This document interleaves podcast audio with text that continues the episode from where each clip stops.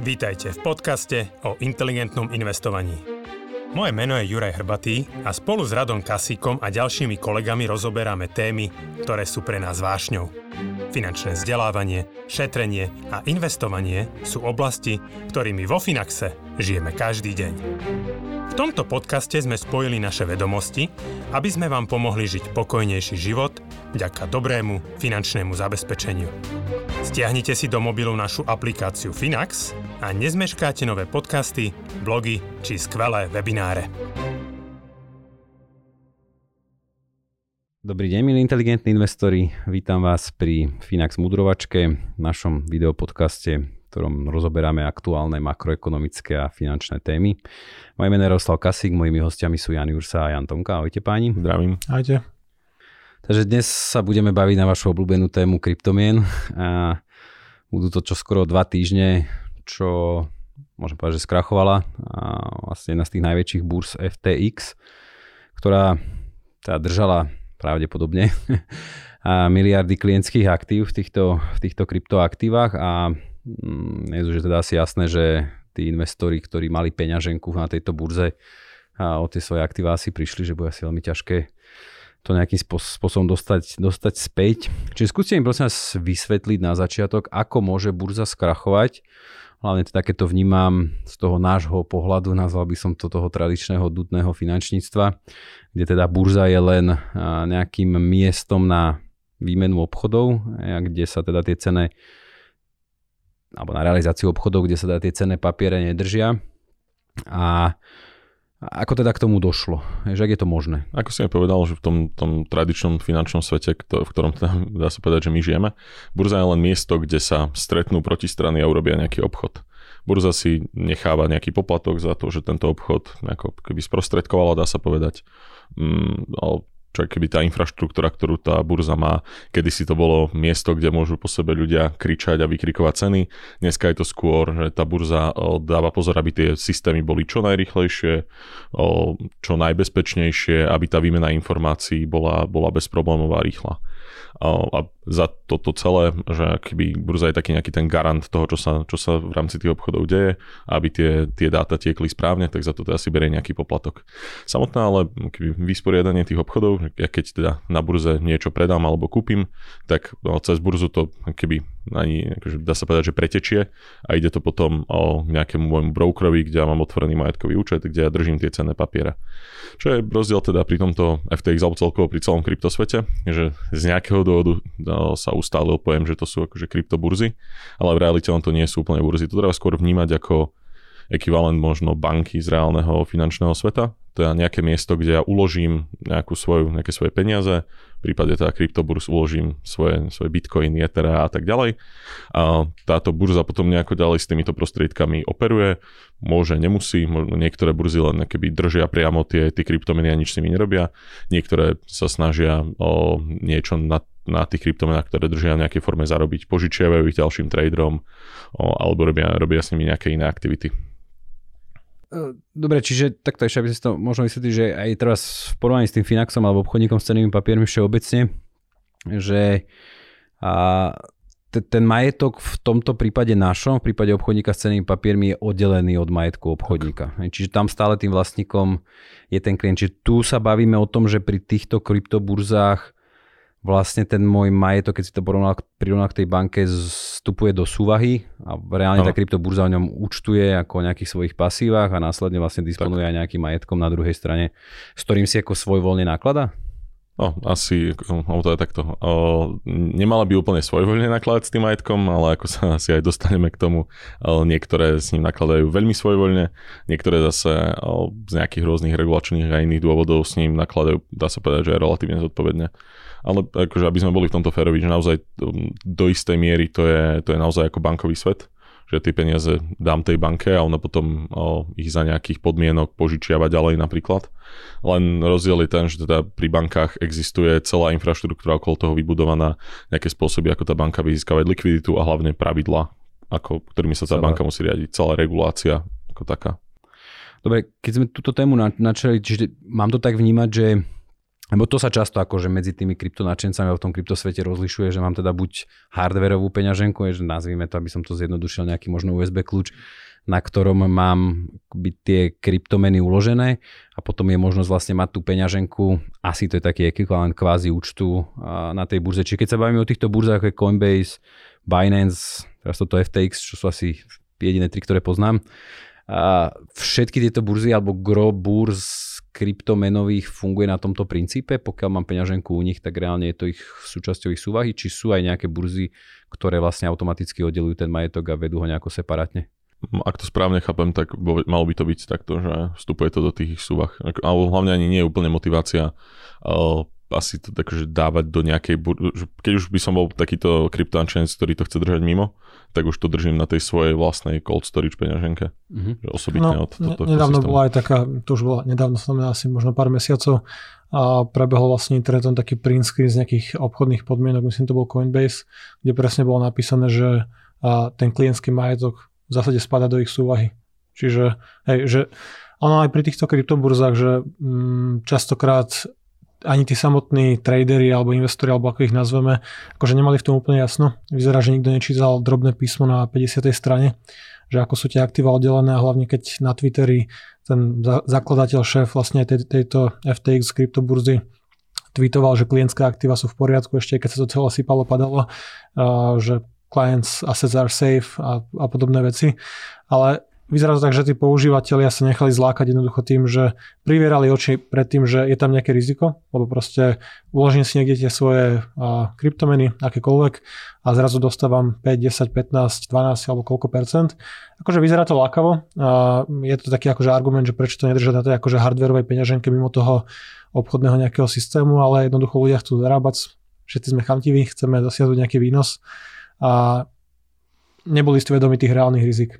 Počkej, čiže teraz, čo si povedal, to, je, to je vlastne to stakeovanie? Ako? Oni to požičiavali čiže, čiže jednak ja držím vlastne akože tú kryptomenu, počítam s tým, že zarobím možno na, na, tom, no. na tom raste a popri tom ešte zarábam navyše za to, že kvázi to niekomu odovzdám. Požičia, a... áno, hej. Áno, a ty, ty, ty tak nejako dúfaš, že to funguje ako pri požičiavaní cených papierov, že mám ich na nejakej a povedzme u nejakého veľkého brokera, Interactive Brokers alebo akékoľvek iné, iné spoločnosti a za to, že tie cené papiere požičiavajú iným investorom s tým, že je to zabezpečené, nemôžeš o ne prísť, sú tam nejaké margin cally, nejaké procesy. Tam systém, no. Nejaký systém, presne, nasledovanie rizika a tak za to dostávaš nejaké, nejaké incentívy alebo aj nejaké peniaze. Väčšinou sa to premietne do toho, že máš nízke poplatky za držanie aktív, neplatíš také tie custody fee za evidenciu tých cených papierov. V kryptosvete sa to premietlo skôr do toho, že si dostával, hovorím, 10-15% mm-hmm. nejaký akože úrok, nejaký výnos.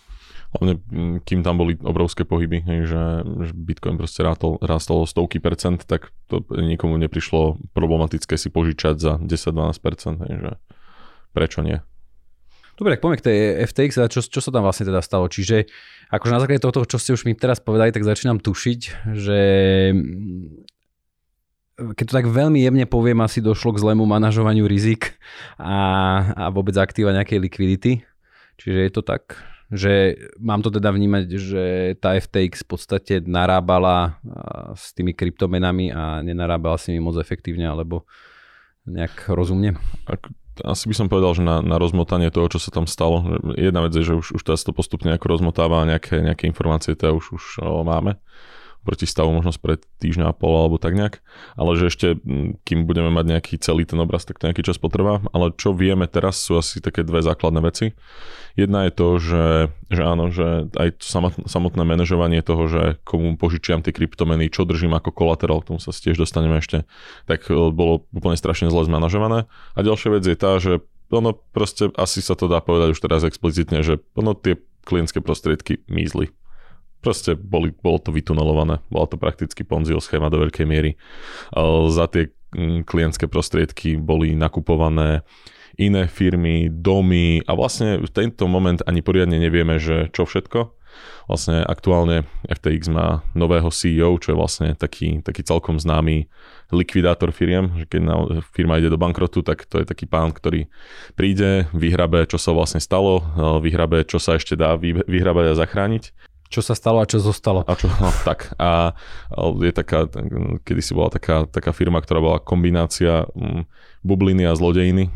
Enron, možno v našom priestore nie až taká známa, ale na tých finančných trhoch je to, dá sa povedať, že legenda v tomto smere. No a tento pán vlastne likvidoval aj, aj ten Enron, a čo teda bolo považované za jeden z najväčších takýchto prúserov. A on hovorí, že nič tak zlé ako toto, čo vidí dneska, nevidel.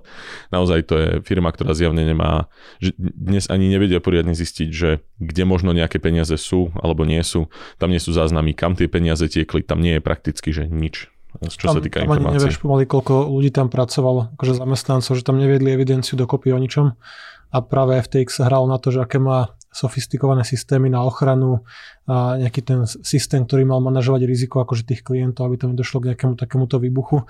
Čiže napoz- akože tá škrupinka vyzerala celkom dobre. A vlastne ten, ten zakladateľ, ten sám Bankman Fried bol taký mm, zástance nejakej kryptoregulácie, ktorá by pomohla jeho firme a odstavila konkurenciu. Samozrejme to bol asi skôr cieľ, ale na pozadí akože naozaj to vyzerá, že tie, tie klientské peniaze posielali do nejakého spriateľného fondu, ten s nimi reálne gamblil, špekuloval, vrážal to do rôznych maličkých kryptomien presne ako hovorí Jan, nejakých startupov, alebo si proste kupovali a vybrali peniaze sami pre seba. Okay, čiže... Celé nejaké schváľovanie toho, že na čo sa tam peniaze minú, fungovalo na Slacku ohodnocovaním cez emotikony. A to nie je vtip. Že niekto povedal, že tu musí ísť nejaký milión a keď dostal na to teda smajliky, tak sa to tak urobilo.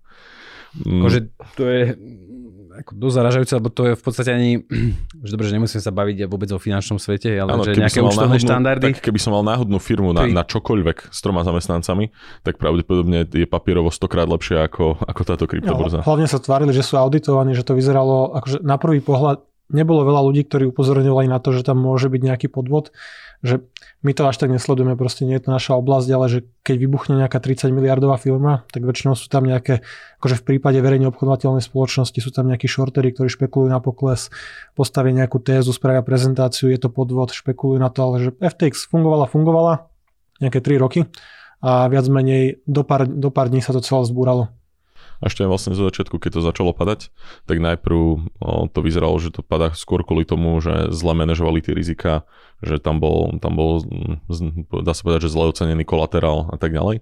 Ale stále ako by bolo skôr zlyhanie, nie zlodejina. A potom vlastne, keď sa to odkrylo, tak ako naozaj to je, ono sa to, ani sa to nedá vlastne k ničomu prirovnať zjavne ten stav, v ktorom tá, tá firma bola alebo je.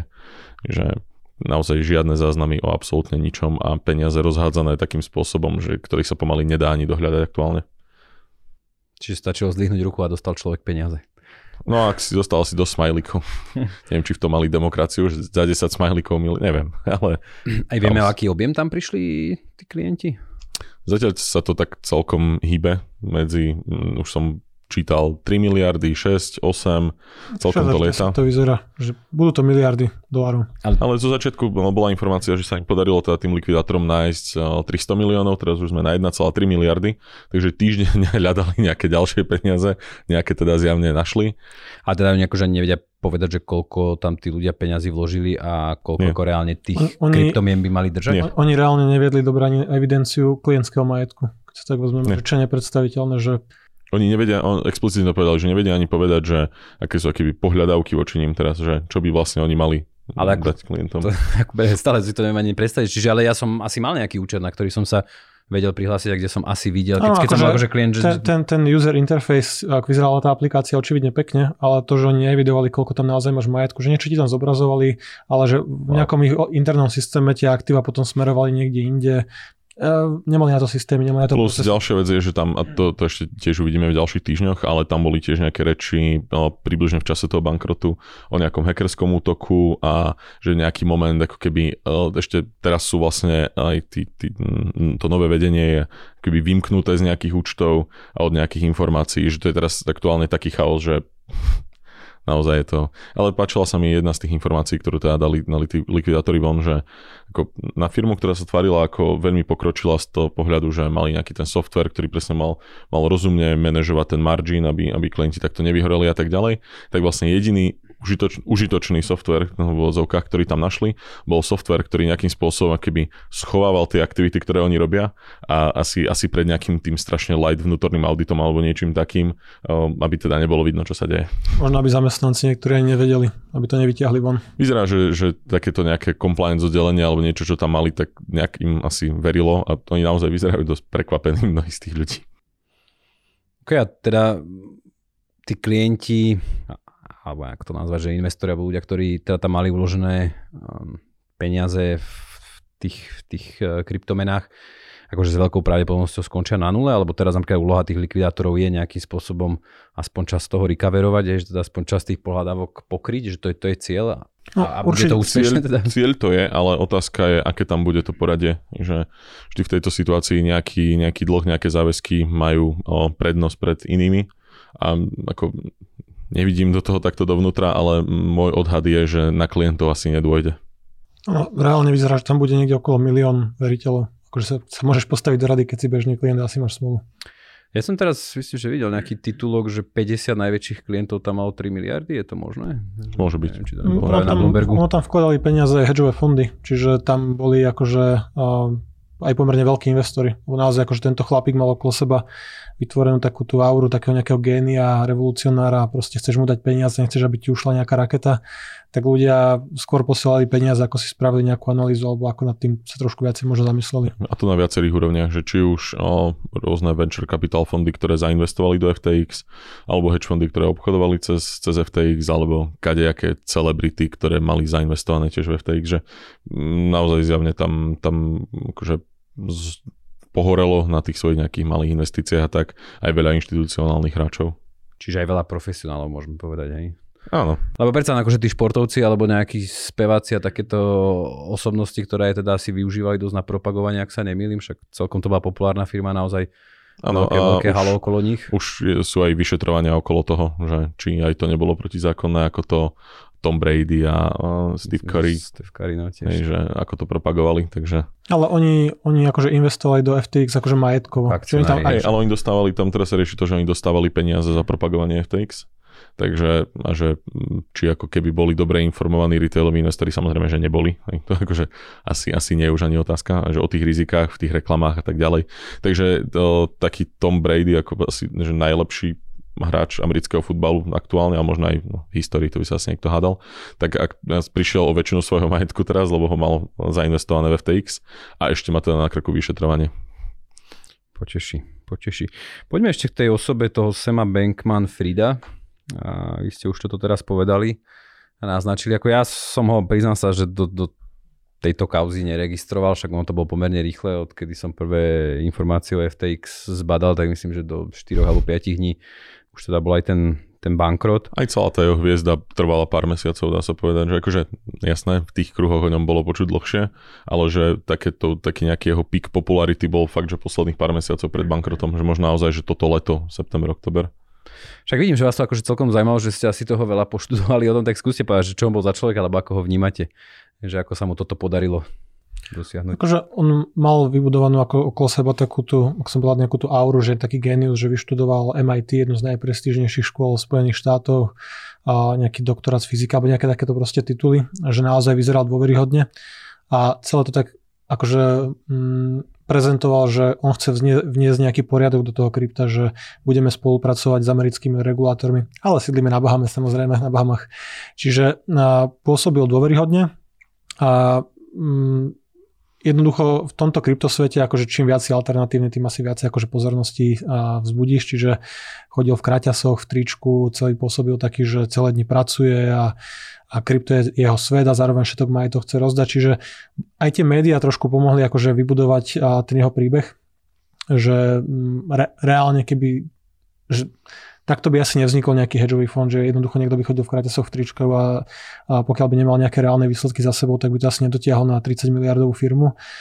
A jednoducho stiahol tú verejnosť a získal, získal veľkých investorov. Ľudia, ľudia proste, krypto je niečo, na čom sa donedávno dali zarobiť akože veľké peniaze. A samozrejme, ten biznis tradičných burz, akože v tom našom nudnom svete, a nie je až taký atraktívny, že zarábaš nejaké peniaze na tom, že sprostredkovávaš, akože spájaš dopyt a ponuku a podobne. A v kryptosvete, kryptoburzy, tie poplatky sú tam násobne vyššie, lebo proste, ako povedal Jana, že keď očakávaš nárast s kryptomienou, neviem koľko desiatok, stovek percent, tak ti nie je ľúto zaplatiť nejaké percentičko, sem percentičko tam, čiže a mnoho ľudí sa potom na ňo nabalilo. Že vyzeral dôveryhodne, možno, pre, akože v tomto svete.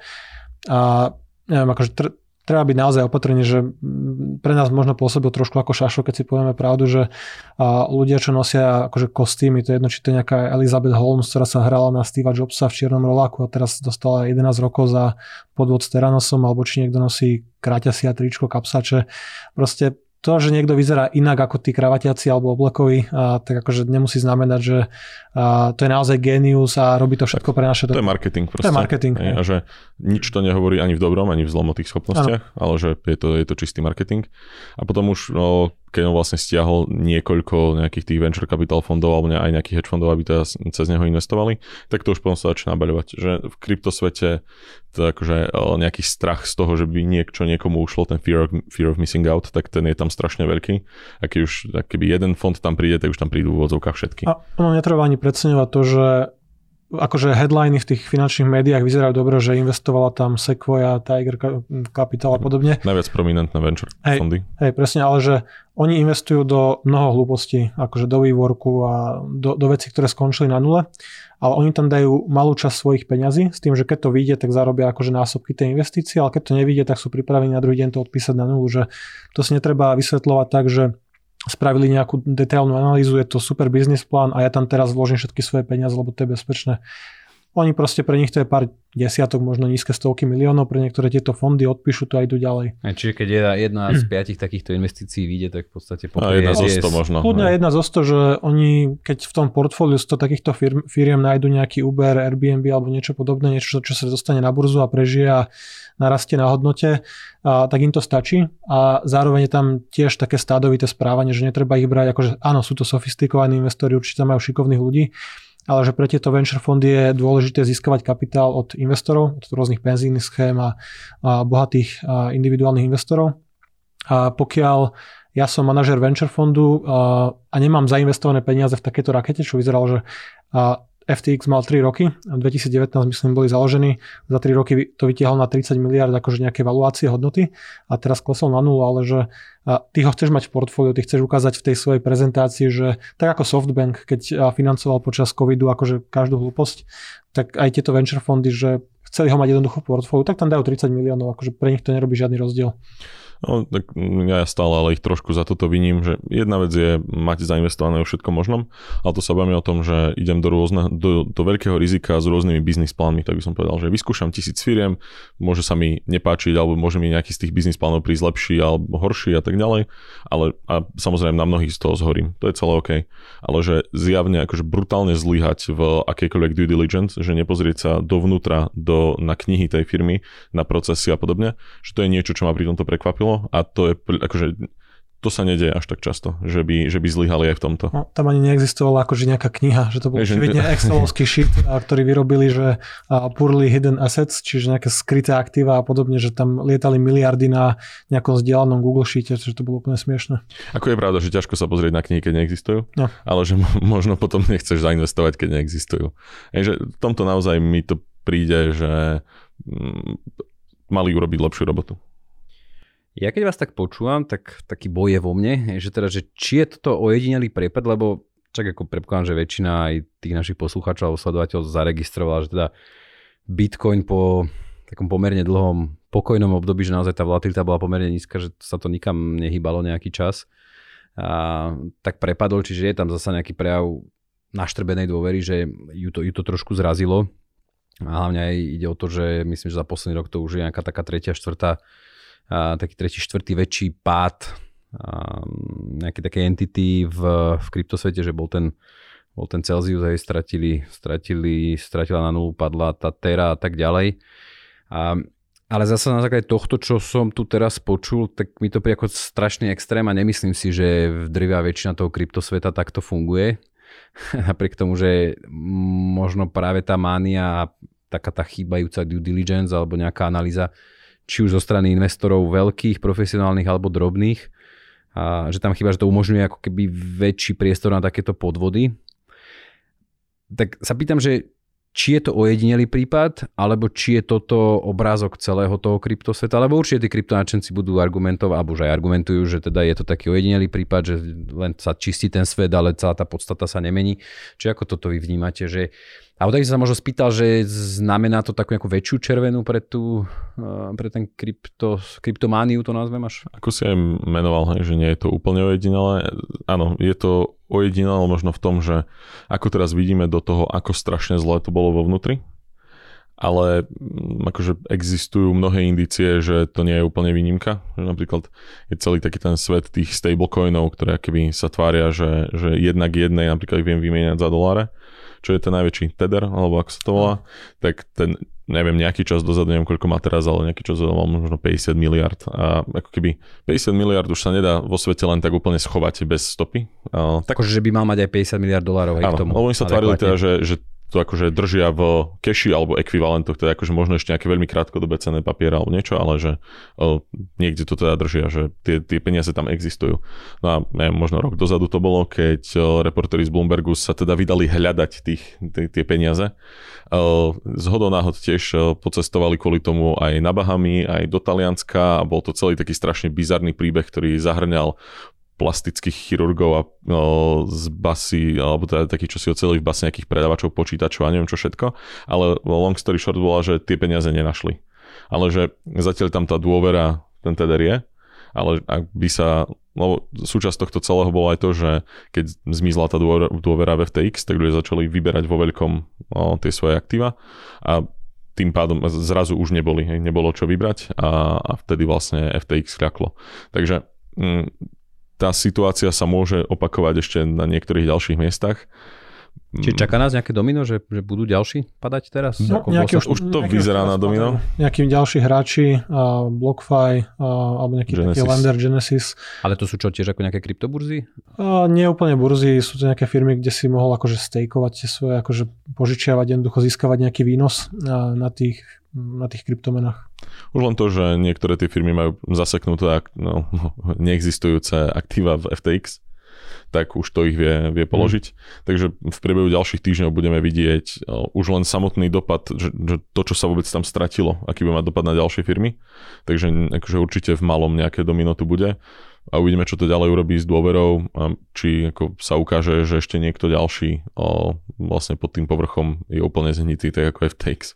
Uvidíme, uvidíme, ako to vedie si klientov, že keď si ľudia začnú reálne prevádzať a, tie svoje coiny, tie kryptomeny na nejaké svoje vlastné peňaženky hardverové, že... Nemusia ani predávať. Ne, nemusia ani pre, len... že stačí si ich stiahnuť, tak vtedy veľmi rýchlo uvidíme, že koľko tie burzy budú vedieť vyplácať tie výbery, že to je taká alternatíva alebo taká obdoba toho ranu na banku. Keď jednoducho všetci sporiteľi a vkladatelia, ktorí máme účty v bankách, by sme prišli do banky, začneme vyberať, tak skôr alebo neskôr narazíme na to, že banka nemá tú likviditu, musí ju nejako získať, je tam nejaká centrálna banka, nejaké nejaké, mechanizmy, o ktorých sa ešte pobavíme, ale keď tieto burzy alebo tie miesta, kde si dal tie peniaze, ani si nevedel, že ich možno požičiavajú alebo s nimi pracujú ďalej, a pokiaľ nedokážu získať tú likviditu a stopnú, stopnú výbery, tak akože môže sa tá panika veľmi, veľmi rýchlo šíriť ďalej.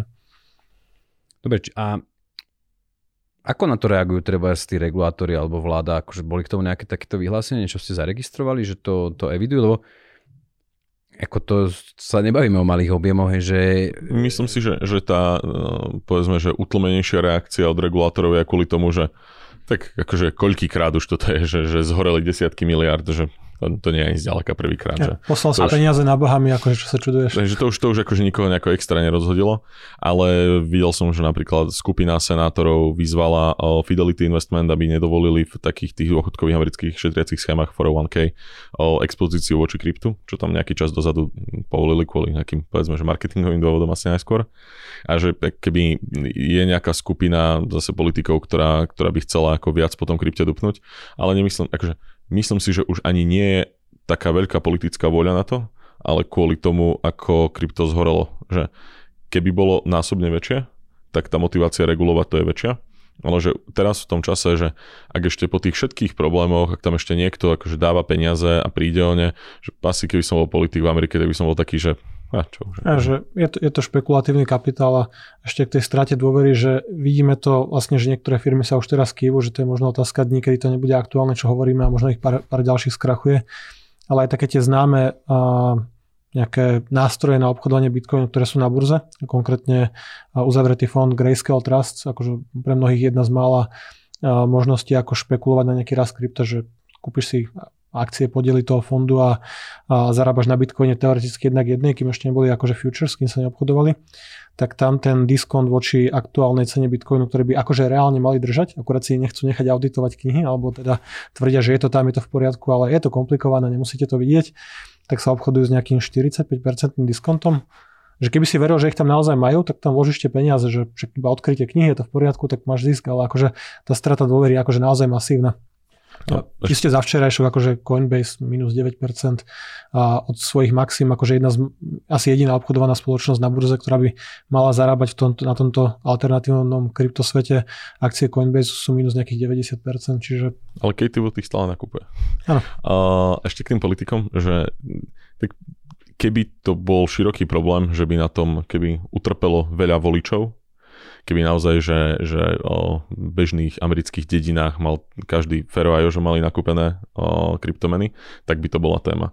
Ale to bol stav, ktorý bol možno pár rokov dozadu, teraz už ani zďaleka, že teraz to je, poviem, že okrajová téma, ktorá je relevantná pre New York a Kaliforniu a v polovici prípadov aj pre akože to nehovorím, že tým ľuďom je jedno, ale ako, nie je to proste o, nejaký elektorálny blok, kvôli ktorému by sa teraz oplatilo niečo riešiť. Okay. Akože, lebo je to celkom zaujímavé, lebo že tá regulácia vlastne prichádza po niečom takomto.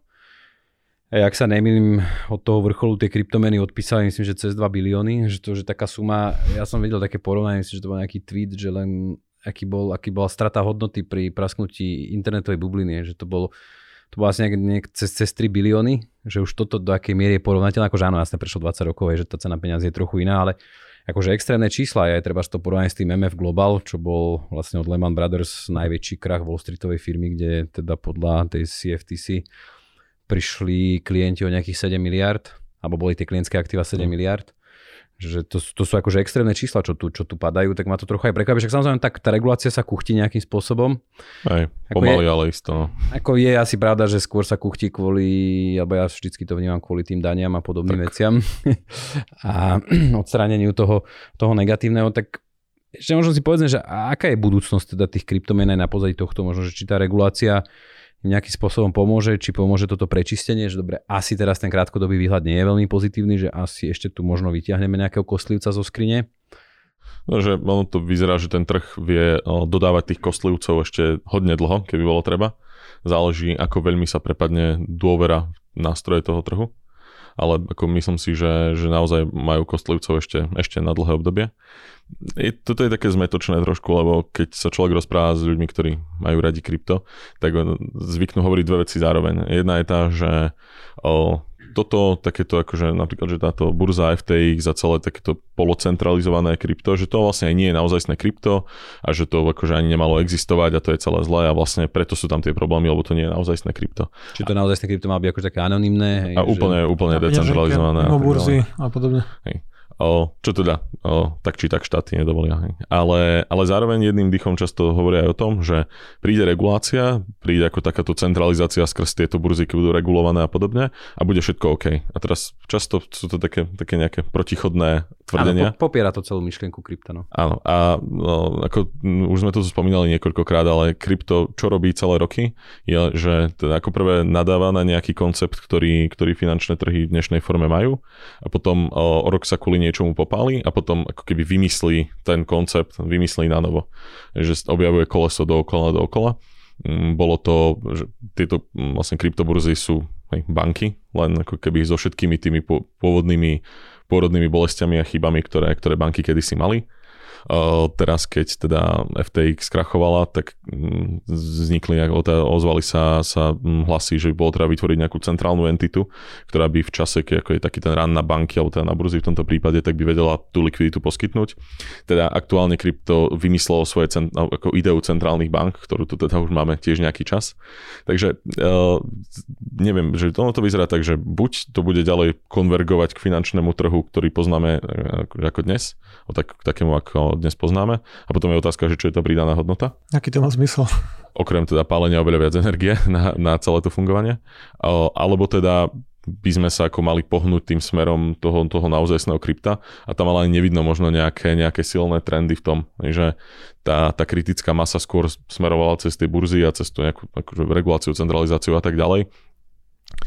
Ťažko, ako, keď za celé roky ešte, ešte no, krypto a blockchain ako taký nepriniesli nejaké naozajstné, užitočné o, využitie, ktoré by naplňalo nejakú potrebu ľudí, staralo sa o nejakú službu alebo robilo niečo efektívnejším. Neviem si úplne predstaviť, že kde je budúcnosť tohto. Ej, no je také smiešne, že vždy sa objaví samozrejme nejaký príklad, že a predstavte si, že dobre vy žijete v západnom svete, máme tu fungujúce bankovníctvo a podobne, ale že čo keď si vo Venezuele ten človek, ktorému sa rozpadáva mena alebo v Argentíne chceš sa ochrániť, že ok, super, máš bitcoin a stratil si 3 štvrtiny hodnoty, že si sa ochránil pred 20% infláciou excelentne. E, akože je to, je to komické, že banky a ten tradičný svet sme si tým prešli možno 100 rokov dozadu, že začiatkom 20. storočia už vznikal nejaký Fed, nie? predtým boli krachy bank, bežne mizli, mizli úspory sporiteľov, vytvorili sme nejaké centrálne banky, nejaké zábezpeky, nejaké kontrolné mechanizmy a podobne. A teraz sa bavíme o tom, že a, vidíme, že tu padajú nejaké burzy, je tu problém, že tretí alebo štvrtý najväčší hráč zmizne pomaly za pár dní a riešenie je, že spravme si nejaký fond, ktorý bude pomáhať a financovať alebo bude dodávať likviditu pri takýchto akože netradične veľkých výberoch a budú to robiť akože iní veľkí hráči, má to robiť akože Binance. Binance. A celé to vzniklo tým, že FTX zmizlo po tom, čo šéf Binance poslal na Twitteri 140 znakov a zbúral tretiu najväčšiu burzu, že napísal tam, že predáva ten ich nejaký vlastný coin FTT, a, ktorý proste držali nejako historicky na knihách, keďže mali v minulosti podiel v FTX a, a spôsobil viac menej ran na banku alebo na burzu, ako keď teraz hovorím o tejto burze, že a, naozaj to je také smiešne, že tlieskame im za vynájdenie toho kolesa, že ok, super, budete mať centrálnu banku, hej, budete mať spoločný fond na krytie likvidity, banky, bežný bankový systém, samozrejme, ako som povedal, že keby sme všetci došli si vyberať peniaze z nejakej banky, tak to nemá na knihách, lebo to požičiala vo forme hypoték, požičkám, podnikom a podobne, ale keď sa na tie knihy pozrie centrálna banka alebo niekto, tak si zoberie nejaké aktíva ako kolaterál a dodá tú likviditu, dodá tie peniaze, lebo vidí, že tam má nejakú hodnotu, môže to byť štátne dlhopisy, proste čokoľvek iné, ale Nekúpili si za to domy majiteľia banky. Ten Do, moment, domy, lietadla alebo nevybrali cash na nejaké akože offshore účty, takže akože tá, keď tá revolúcia je, že kopírujeme to, čo už existuje 100 rokov, tak akože... Len so všetkými chybami ešte. Hej, čiže, a, a toto ja vlastne, toto často používam, že vlastne im po 13 rokoch dochádza, že ten systém ako funguje, i keď nemusí byť dokonalý, má svoje excesy, ale však vždy sa z neho poučíme, ale je to výsledok nejakej evolúcie a tak. spoločenskej dohody. Aj, a že... po, každej, po každej chybe alebo po každom probléme, ktorý nastane, tak sa ten systém upraví tak, aby sme tej chybe už predchádzali a ten systém sa presne, že, že stovkami rokov v nejakej forme zdokonaľuje tie banky, presne, že posledná finančná kríza, akože keď sa bereme 2007, 8, 9 a nafúkla sa hypotekárna bublina, OK, prišiel regulátor a obmedzil, čo môžu požičiavať, aké kritériá musia sledovať. Na Slovensku máme prísne, všetci poznáme tie kritériá na násobok príjmu, mm, celkové výdavky na splátky rôznych úverov voči príjmu, že ten systém sa postupne vyľaďuje a už sme naozaj ďaleko, že banky sú dneska tak. bezpečné, že áno, nikto nemá rád. stres testy, že aké banka musí vedieť zvládnuť. musí držať. Kapitala primeraná. Ja, že kým, napríklad, že stres test, keď nejakú hypotetickú zlú situáciu, keby, keby banka nemala na to rozumie prostriedky a tak ďalej, kým nesplňa tie FED stres testy, tak si nemôžu vyplácať zisky že sú tam priamo nastavené takéto, takéto systémy, ako motivovať aj tie banky, aby boli čo najviac zodpovedné.